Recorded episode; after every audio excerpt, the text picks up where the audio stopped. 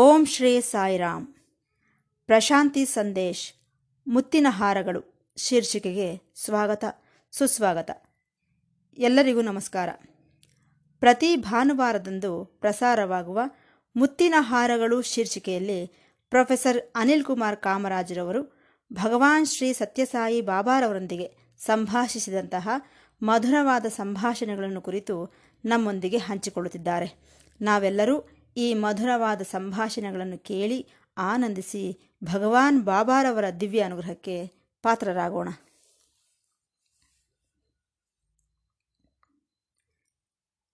ಭಗವಾನ್ ಬಾಬಾರವರ ಜೀವನವನ್ನು ಆದರ್ಶವಾಗಿ ತೆಗೆದುಕೊಂಡು ನಮ್ಮ ಜೀವನಗಳನ್ನು ರೂಪಿಸಿಕೊಳ್ಳಬೇಕೆಂದು ತಮಗೆ ವಿವರಿಸಿದೆ.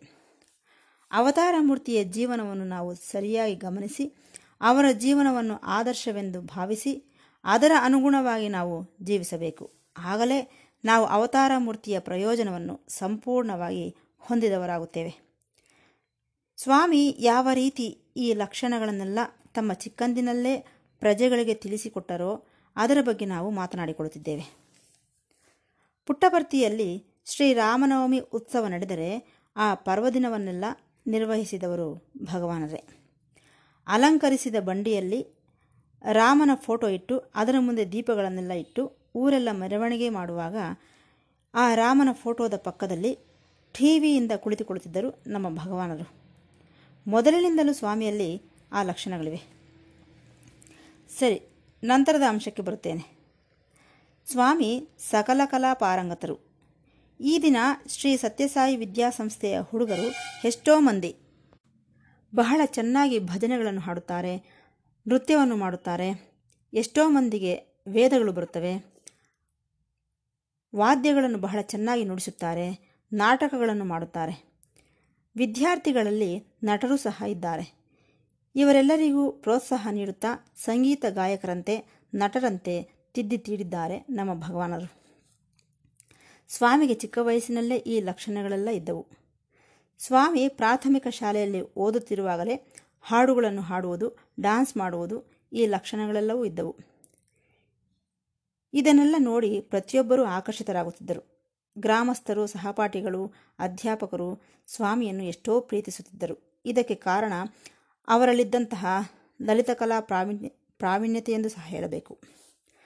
ಸ್ವಾಮಿಯಲ್ಲಿರುವ ಮತ್ತೊಂದು ಆದರ್ಶ ಗುಣವೆಂದರೆ ಅದು ನಮ್ಮ ಶ್ರೀ ಸತ್ಯಸಾಯಿ ಸಂಸ್ಥೆಗಳಲ್ಲಿ ಇವತ್ತಿಗೂ ಸಹ ಕಾಣಿಸುತ್ತಿದೆ. ಸೀನಿಯರ್ ವಿದ್ಯಾರ್ಥಿಗಳು, ಜೂನಿಯರ್ ವಿದ್ಯಾರ್ಥಿಗಳಿಗೆ ಸಹಾಯ ಮಾಡುವುದು ನಮಗೆ ಕಾಣಿಸುತ್ತಿದೆ. ನಾನು ನೋಡಿದ್ದೇನೆ, ಒಬ್ಬ ಸೀನಿಯರ್ ವಿದ್ಯಾರ್ಥಿ ಜೂನಿಯರ್ ವಿದ್ಯಾರ್ಥಿಗೆ ಪಾಠವನ್ನು ಮಾಡುತ್ತಿದ್ದಾನೆ, ಒಬ್ಬ ಲೆಕ್ಚರರ್ನಂತೆ. ಅದನ್ನು ನೋಡುವುದಕ್ಕೆ ಎಷ್ಟೋ ಚೆನ್ನಾಗಿತ್ತು. ಆ ಪ್ರಜ್ಞೆ ಅವರಲ್ಲಿದೆ. ಅಂದರೆ, ಇದರಲ್ಲಿರುವ ವಿಶೇಷತೆ ಏನೆಂದರೆ ನಾನು ಓದುತ್ತಿದ್ದೇನೆ, ನನಗೆ ಒಳ್ಳೆ ಮಾರ್ಕ್ಸ್ ಬರುತ್ತಿದೆ ಎನ್ನುವುದಲ್ಲದೆ, ಪಕ್ಕದಲ್ಲಿರುವ ಹುಡುಗರಿಗೂ ಸಹ ಸಹಾಯ ಮಾಡಬೇಕು ಎಂಬ ಸದ್ಗುಣವನ್ನು ಸ್ವಾಮಿ ಕಲಿಸಿದಂತಾಯಿತು. ಹಾಗೆ ಈ ವೇದ ಪಾರಾಯಣವೂ ಸಹ. ಈ ವೇದಗಳನ್ನು ಹೇಗೆ ಕಂಠಸ್ಥ ಮಾಡಬೇಕೆಂದು ಸೀನಿಯರ್ ವಿದ್ಯಾರ್ಥಿಗಳು, ಜೂನಿಯರ್ ವಿದ್ಯಾರ್ಥಿಗಳಿಗೆ ಹೇಳಿಕೊಡುತ್ತಿರುತ್ತಾರೆ. ಒಂದು ಬ್ಯಾಚ್ನಿಂದ ಇನ್ನೊಂದು ಬ್ಯಾಚ್ ಕಲಿತುಕೊಳ್ಳುತ್ತಿರುತ್ತದೆ ವಿನಃ, ಅದಕ್ಕೋಸ್ಕರ ಪ್ರತ್ಯೇಕವಾಗಿ ಟೀಚರ್ಸ್ ಆಗಲಿ ಪಂಡಿತರಾಗಲಿ ಎಲ್ಲಿಂದಲೂ ಬರುವುದಿಲ್ಲ. ಇದಕ್ಕೆ ಸ್ವಾಮಿಯೇ ಆದರ್ಶ. ಒಂದು ಉಪನ್ಯಾಸದಲ್ಲಿ ಸ್ವಾಮಿ ಹೇಳಿದ್ದಾರೆ. ತಮ್ಮ ಚಿಕ್ಕಂದಿನಲ್ಲಿ ಅವರ ಸಹ ವಯಸ್ಸಿನವರಿಗೆ ಪಾಠಗಳನ್ನು ಹೇಳಿಕೊಡುತ್ತಿದ್ದರಂತೆ. ಆ ದಿನಗಳಲ್ಲಿ ಈ ಸ್ಲೇಟ್ಗಳಾಗಲಿ, ಪೇಪರ್ಗಳಾಗಲಿ, ಬಳಪಗಳಾಗಲಿ, ಪೆನ್ನು ಇವು ಯಾವೂ ಇಲ್ಲವಾದ್ದರಿಂದ ಚಿತ್ರಾವತಿ ನದಿ ತೀರದಲ್ಲಿರುವ ಮರಳಿನ ಮೇಲೆ ಕೈ ಬೆರಳುಗಳಿಂದ ಬರೆದು ತನ್ನ ಜೊತೆಗಾರರಿಗೆ ಪಾಠಗಳನ್ನು ಹೇಳಿಕೊಡುತ್ತಿದ್ದರಂತೆ ಸ್ವಾಮಿ. ಅಂದರೆ ಸ್ವಾಮಿ ವಿದ್ಯಾರ್ಥಿಯಾಗಿರುವಾಗಲೇ ಗುರುವಿನಂತೆ ವ್ಯವಹರಿ, ವ್ಯವಹರಿಸಿದರೆಂದು ನಮಗೆ ಅರ್ಥವಾಗುತ್ತದೆ. ಇನ್ನೊಂದು ಆದರ್ಶವಾದಂತಹ ಗುಣ. ಇದು ಸ್ವಾಮಿಯಲ್ಲಿದ್ದಂತಹ ಮತ್ತೊಂದು ಆದರ್ಶವಾದಂತಹ ಗುಣ. ಸರಿ, ನಾವು ಇವತ್ತಿನ ಸಮಾಜದಲ್ಲಿ ಒಂದನ್ನು ಗಮನಿಸುತ್ತಿದ್ದೇವೆ. ಸ್ಕೂಲಿಗೆ ಹೋಗುವ ಮಕ್ಕಳಿಗೆ ಸಮಯವೇ ಇಲ್ಲದಾಗಿದೆ. ಹೋಮ್ವರ್ಕ್ಸ್ ಎಂದು, ಸ್ಪರ್ಧೆಗಳೆಂದು, ಪರೀಕ್ಷೆಗಳೆಂದು, ಪುಸ್ತಕಗಳೆಂದು ಅವರಿಗೆ ಅಷ್ಟಾಗಿ ಸಮಯ ದೊರಕುತ್ತಿಲ್ಲ. ಆದರೆ, ಒಂದಿದೆ.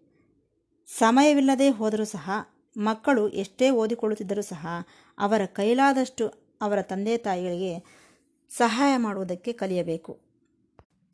ಮನೆಯಲ್ಲಿರುವ ಅಕ್ಕ ತಂಗಿಯರಿಗೆ, ಅಣ್ಣ ತಮ್ಮಂದಿರಿಗೆ ಸಹಾಯ ಮಾಡಬೇಕು. ಮನೆಗೆಲಸಗಳಲ್ಲಿ ಸಹಾಯ ಮಾಡಬೇಕು. ಇದು ಬಹಳ ಮುಖ್ಯ. ಅದು ಇವತ್ತಿನ ಸಮಾಜದಲ್ಲಿ ನಮಗೆ ಕಾಣಿಸುತ್ತಿಲ್ಲ.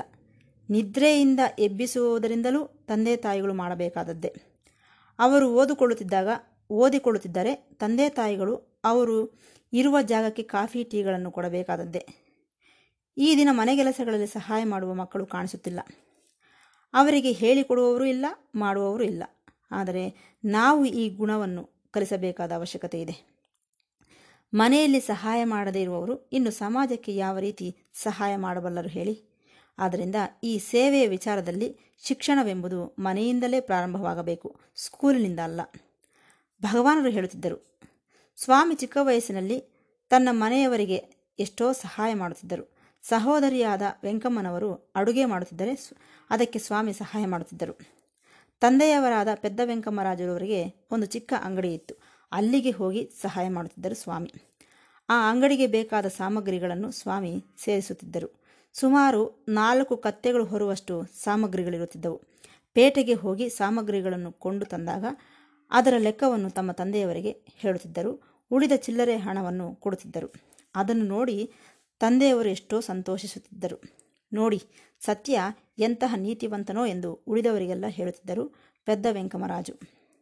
ಅಷ್ಟೇ ಅಲ್ಲ, ತಮ್ಮ ಸಹೋದರಿಯಾದ ಪಾರ್ವತಮ್ಮನವರು ಮನೆಗೆಲಸ ಮಾಡುವಾಗ ಸ್ವಾಮಿ ಸಹಾಯ ಮಾಡುತ್ತಿದ್ದರು. ಮನೆ ಕಸ ಗುಡಿಸುವುದು, ಬಾವಿಯಿಂದ ನೀರನ್ನು ಸೇದಿ ತರುವುದು, ಹೆಂಗಸರು ಮಾಡುವ ಕೆಲಸಗಳನ್ನೆಲ್ಲ ಸ್ವಾಮಿ ಮಾಡುತ್ತಿದ್ದರು.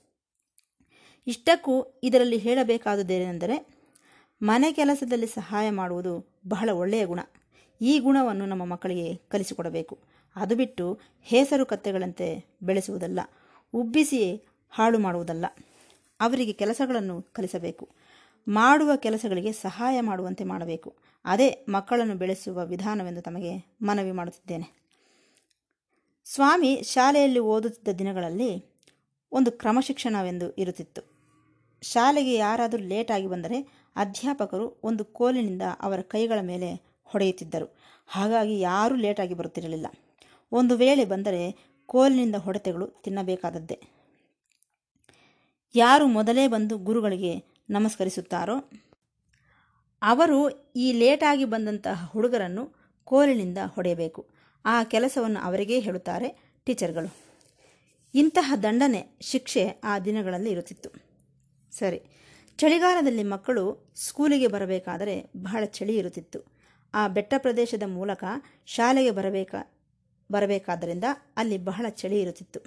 ಆ ಚಳಿಯನ್ನು ತಡೆಯಲಾರದೆ ಆ ಮಕ್ಕಳು ನಡುಗುತ್ತಿದ್ದರು. ದೊಡ್ಡ ದೊಡ್ಡ ಮರಗಳಲ್ಲಿರುವ ಎಲೆಗಳನ್ನು ಕೊಯ್ದು ತಮ್ಮ ದೇಹಗಳಿಗೆ ಹೊದ್ದಿಕೊಳ್ಳುತ್ತಿದ್ದರು. ಇದನ್ನು ಗಮನಿಸಿದ ಬಾಬಾರವರು ತಮ್ಮ ಮನೆಯಲ್ಲಿದ್ದಂತಹ ಬಟ್ಟೆಗಳನ್ನು ತಂದು ಆ ಮಕ್ಕಳಿಗೆ ಹೊದ್ದಿಕೊಳ್ಳಲು ಕೊಡುತ್ತಿದ್ದರು. ಅವರ ಕಷ್ಟವನ್ನು ನೋಡಿ ಸ್ವಾಮಿ ಸಹಿಸಿಕೊಳ್ಳುತ್ತಿರಲಿಲ್ಲ. ಈ ರೀತಿ ಮನೆಯಲ್ಲಿದ್ದ ಬಟ್ಟೆಗಳೆಲ್ಲ ಖಾಲಿಯಾಗುತ್ತಿದ್ದರೆ ಮನೆಯವರು ತಮ್ಮ ಬಟ್ಟೆಗಳನ್ನು ಪೆಟ್ಟಿಗೆಯಲ್ಲಿಟ್ಟು ಬೀಗ ಹಾಕಿಕೊಳ್ಳುತ್ತಿದ್ದರಂತೆ. ಇದನ್ನೆಲ್ಲ ಏತಕ್ಕಾಗಿ ಹೇಳುತ್ತಿದ್ದೇನೆಂದರೆ, ದಯೆ, ಕರುಣೆ, ಇತರರ ಬಗ್ಗೆ ಸಹಾನುಭೂತಿ, ಈ ಗುಣಗಳೆಲ್ಲ ಚಿಕ್ಕಂದಿನಲ್ಲೇ ಬರಬೇಕು.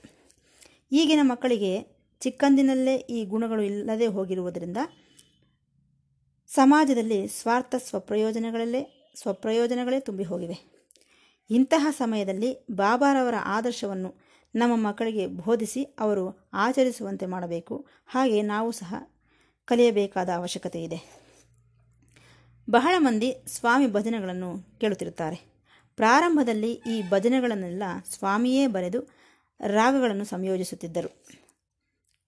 ಸತ್ಯಸಾಯಿ ಭಜನೆಗಳು ಪ್ರಪಂಚದಾದ್ಯಂತ ವಿಶೇಷವಾಗಿ ಪ್ರ, ಪ್ರಚಾರದಲ್ಲಿವೆ. ಬಹಳ ಚೆನ್ನಾಗಿ ಹಾಡುತ್ತಿದ್ದರು ಸ್ವಾಮಿ. ಪ್ರಶಾಂತಿ ನಿಲಯದಲ್ಲೂ ಸ್ವಾಮಿ ಉಪನ್ಯಾಸದ ನಂತರ ತಾವೇ ಸ್ವತಃ ಭಜನೆಯನ್ನು ಹಾಡುತ್ತಿದ್ದರೆ ನಮಗೆಷ್ಟೋ ಉತ್ಸಾಹದಿಂದ ಇರುತ್ತಿತ್ತು. ಸ್ವಾಮಿ ತಮ್ಮ ಚಿಕ್ಕಂದಿನಲ್ಲಿ ಮಕ್ಕಳ ಜೊತೆ ಸೇರಿ ಭಜನೆಯನ್ನು ಮಾಡುತ್ತಿದ್ದರೆ ಆ ಊರಿನ ಮನೆಯವರು ಅವಲಕ್ಕಿ ಪ್ರಸಾದವನ್ನು ತಂದು ಹಂಚುತ್ತಿದ್ದರು. ಈ ಮಕ್ಕಳೇನೋ ಕುಣಿಯುತ್ತಾ ಭಜನೆಗಳನ್ನು ಹಾಡುತ್ತಿದ್ದರು. ಅದೇ ಪಂಡರಿ ಭಜನೆ ಎಂದು ಪ್ರಾರಂಭವಾಗಿ ನಂತರದ ಕಾಲದಲ್ಲಿ ಪ್ರಪಂಚದಾದ್ಯಂತ ಸಂಕೀರ್ತನೆಯಾಗಿ ರೂಪುಗೊಂಡಿತೆಂದು ನಿಮಗೆ ಈ ಮೊದಲೇ ಹೇಳಿದ್ದೇನೆ. ಸ್ವಾಮಿಯ ಈ ಭಜನಾ ಗ್ರೂಪ್ನಲ್ಲಿ ಸುಮಾರು ಹದಿನೈದರಿಂದ ಇಪ್ಪತ್ತು ಮಂದಿ ಮಕ್ಕಳಿರುತ್ತಿದ್ದರು. ಎಲ್ಲರೂ ಸ್ವಾಮಿ ವಯಸ್ಸಿನವರೇ. ಪಂಚೆಗಳನ್ನು ಧರಿಸಿ ಕಾಲುಗಳಿಗೆ ಗೆಜ್ಜೆಗಳನ್ನು ಕಟ್ಟಿಕೊಂಡು ಕೈಗಳಲ್ಲಿ ಬಾವುಟ ಹಿಡಿದು ಸುತ್ತಮುತ್ತಲಿನ ಹಳ್ಳಿಗಳಿಗೆ ಹೋಗಿ ಹಾಡುಗಳನ್ನು ಹಾಡುತ್ತಿದ್ದರು. ಯಾವ ಊರಿಗೆ ಈ ಭಜನಾ ವೃಂದ ಹೋಗಿ ಭಜನೆ ಮಾಡುತ್ತದೆಯೋ ಆ ಊರಿನವರು ತಮ್ಮ ಮನೆಗಳನ್ನು, ಊರನ್ನು ಸ್ವಚ್ಛಗೊಳಿಸಿ ಇವರ ಬರುವಿಕೆಗಾಗಿ ಎದುರು ನೋಡುತ್ತಿದ್ದರು ಭಜನೆಯ ನಂತರ ಈ ಮಕ್ಕಳಿಗೆಲ್ಲ ಪ್ರಸಾದವನ್ನು ಹಂಚುತ್ತಿದ್ದರು. ಅದು ಎಲ್ಲಿಯವರೆಗೆ ಹೋಯಿತೆಂದರೆ ಆ ಗ್ರಾಮಸ್ಥರಿಗೆಲ್ಲ ಒಂದು ರೀತಿಯ ನಂಬಿಕೆ ಉಂಟಾಯಿತು. ಈ ಭಜನೆಗಳನ್ನು ಮಾಡುತ್ತಿರುವುದರಿಂದಲೇ ಪುಟ್ಟಭರ್ತಿಯ ಗ್ರಾಮಕ್ಕೆ ಕಾಲರ ವ್ಯಾಧಿ ಸೋಕಲಿಲ್ಲ. ಸುತ್ತಮುತ್ತಲಿನ ಗ್ರಾಮಗಳಿಗೆ ಈ ಕಾಲರ ವ್ಯಾಧಿ ವ್ಯಾಪಿಸಿದರೂ ಪುಟ್ಟಭರ್ತಿಗೆ ಮಾತ್ರ ಈ ಕಾಲರ ವ್ಯಾಧಿ ಸೋಕಲಿಲ್ಲ. ಕಾರಣ ಈ ಪಂಡರಿ ಭಜನೆಗಳಿಂದಾಗಿ ಎಂಬ ದೃಢ ನಂಬಿಕೆ ಏರ್ಪಟ್ಟಿತು. ಆದ್ದರಿಂದ ಈ ನಾಮ ಸಂಕೀರ್ತನೆ ಈ ಕಲಿಯುಗದಲ್ಲಿ ಎಷ್ಟೋ ಪ್ರಯೋಜನಗಳನ್ನು ಸಾಧಿಸುತ್ತದೆ ಎಂದು ಸ್ವಾಮಿ ಹೇಳಿದ್ದಾರೆ. ಸೇವೆಯನ್ನು ಸಹ ಭಜನೆ ಮಾಡುತ್ತಾ ತಮ್ಮ ಸೇವೆಗಳನ್ನು ಮಾಡಿ ಎಂದು ಹೇಳುತ್ತಿದ್ದಾರೆ ಸ್ವಾಮಿ. ನಂತರ ಪ್ರಶಾಂತಿ ನಿಲಯದಲ್ಲಿ ನಾವು ಭಜನೆಯಲ್ಲಿ ಕುಳಿತಿರುವಲ್ಲಾಗಲಿ, ಕ್ಯಾಂಟೀನ್ ಊಟದ ಹಾಲ್ನಲ್ಲಾಗಲಿ, ಎಲ್ಲೂ ಸಹ ಈ ಜಾತಿ ಎಂಬ ವಿಚಾರವೇ ಬರುವುದಿಲ್ಲ. ಎಲ್ಲ ಜಾತಿಗಳು ಒಂದೇ. ಕೀಳು ಜಾತಿ, ಮೇಲು ಜಾತಿ, ಇವನು ಇರುವವನು, ಇವನು ಇಲ್ಲದವನು ಎಂಬ ಭೇದ ಭಾವ ಇರುವುದಿಲ್ಲ. ವರ್ಣ ವಿವಕ್ಷತೆ ಇಲ್ಲ ಸ್ವಾಮಿ ಸನ್ನಿಧಿಯಲ್ಲಿ. ಇದು ನಮಗೆಲ್ಲರಿಗೂ ಗೊತ್ತಿರುವ ವಿಚಾರವೇ. ಆ ದಿನಗಳಲ್ಲಿ ಪಂಡರಿ ಭಜನೆಗಳ ಮೇಲೆ ಸ್ಪರ್ಧೆಗಳು ನಡೆಯುತ್ತಿದ್ದವು. ಆ ಸ್ಪರ್ಧೆಯಲ್ಲಿ ಹರಿಜನ ಕೆಳಜಾತಿಗೆ ಸೇರಿದವನು ಪ್ರಥಮ ಸ್ಥಾನ ಪಡೆದನು. ಫಸ್ಟ್ ಬಂದನು. ಸ್ವಾಮಿ ಮರುದಿನ ಆ ಹರಿಜನ ಇರುವ ಸ್ಥಳಕ್ಕೆ ಹೋಗಿ ಅವರನ್ನು ಅಭಿನಂದಿಸಿ ಬಂದರಂತೆ.